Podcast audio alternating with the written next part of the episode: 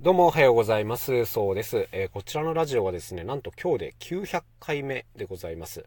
はい。えー、あと100回でま1000回に到達するということでね、なんか始める時に1000回が目標にしてたんですよ。1000回やったらやめようかなと思ってて、はい。まあ、それからもうやっぱ3年ぐらい経ってますね。えー、なんとかコツコツコツコツやってきて、ようやく終わりが見えてきたなということでございます。まあ、実際ね、1000回やったらちょっとやめようかなと思ってるんですけども、あのー、なんて言うんですかね。やっぱやればよかったな、やってよかったなっていうことたくさんありますよ。うん、なんか話すことに抵抗がなくなってきたというか、そうですね。あの、もともと音楽やってて、喋るの好きじゃなかったんですよね。だからできるだけこう演奏でなんとかしようみたいなところあったんですけども、喋るの好きになりましたね、すごく。うん、だからライブやってても、何て言うんですかね、こう、演奏してる時間より喋ってる時間の方が楽しいみたいな。はい。まあ、これあってはいけないことかもしれないんですけど、実際あの、そういう風に楽しめる自分が出てきたことで、すごいなんか、こう MC をやることに対しても抵抗がなくなったなっていうのはあります。あとは例えばこうテレビ収録とかたくさんあるんですけども、やっぱ説明をする時とかにね、あの、上手になったねって言われることが増えてきて、まあ、これはこのラジオの経験がやっぱ非常に大きいですね。やってよかったなということでございますね。はい。まあ、聞いてくださってる方には申し訳ないんですけども、あと100回、えー、あと3、4ヶ月かな？やったらまあおしまいになるかなと思うので、よかったらそこまでお付き合いいただければなというふうに思います。まあ、何事もですね、やっぱこの終わりを見据えておくっていうのは非常にこう大事なことだなと思っていまして、まあ、特に仕事やる上ではなんかですね、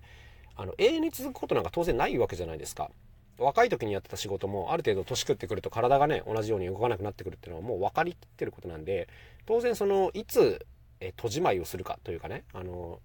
しまいにするかみたいなことを考えながら動かなきゃいけないというわけでございます。僕もあの、コンサートの演奏事業やってますけども、当然これがね、あと20年やれるとあんまり思ってないです。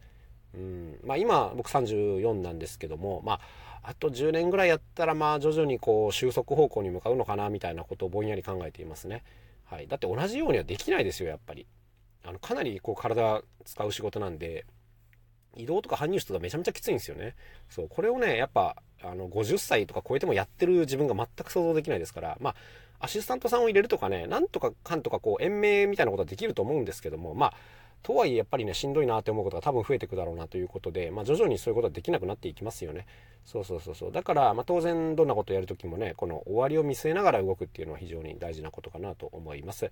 まあ、だから、僕としてはやっぱこう、今でも新たなチャレンジをいくつか仕掛けていて、で、その中で、こう、年食ってもできそうだな、みたいなものをちょっとずつ見つけていきたいな、というふうには思っているわけですよ。やっぱりあの、作るのがすごく好きなんで、マイペースでこう、楽器作って売っていったりとかですね。あとはこう、演奏仕事も、やっぱね、ある程度本数やんないと仕事にならないんですよね。例えば月に、最低8本から10本ぐらいは、まあ、現場出ないとなかなかやっていけないっていうのはあるんですけど、まあ、これ、半分ぐらいになれば、だいぶこう体的には楽になるんで、じゃあ単価を上げていけるようなやり方を考えるとかですね。まあそんな、何ていうんですかね、考え方をまあいろいろ変えてやっていくということになるんですけども、まあとにかくこう若い頃と同じようにやれるとは思わないっていうのが大事だと思いますね。まあそのために価値をどう上げていくかっていうね、ここを本当に逃げずに向き合わなきゃいけないなという感じでございます。この価値を作るっていうのがね、本当にあの難しいとこだなと思うんですよね。なんかオーダーに応えるみたいな、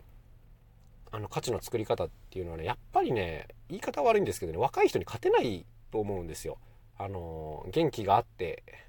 安くやってくれるみたいなのあるじゃないですか。で、だんだん上手になっていくみたいな。はい。だからね、こういうオーダーに応えてる限りなかなか価値っていうのは上げづらいなということで、まだ見えない価値を作っていくっていうとこにね、全振りしなきゃいけないなというふうに思ってて、まあこれが難しいとこですよね。そう。だって別に欲しが、誰も欲しがってないものを作っていかなきゃいけないわけですから。で、それをどうにかこうにかこう価値に変換していくみたいなね、この作業って結構タフなんですよね。うん。なんか、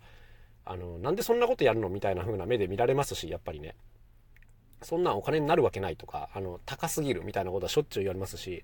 まあまあ、でもこういう中でね、自分を信じてやっていくしかないというわけでございますね。まあ僕がね、20年後とか30年後どうなってるかっていうか生きてるかどうかもよくわかんないですけども、まあやれる限りはちょっと頑張ってやろうかなという感じではありますけどね。はい。まあとにかくでも、そうだな、あの、終わりをもう決めちゃって走り出してるものもあるので、まあそういうものに関してはやれる限り頑張ってやっていこうかなという感じでございます。というわけであと100回ぐらいですね。よかったらお付き合いください。また今日も一日頑張っていきましょう。明日お会いしましょう。さようなら。そうでした。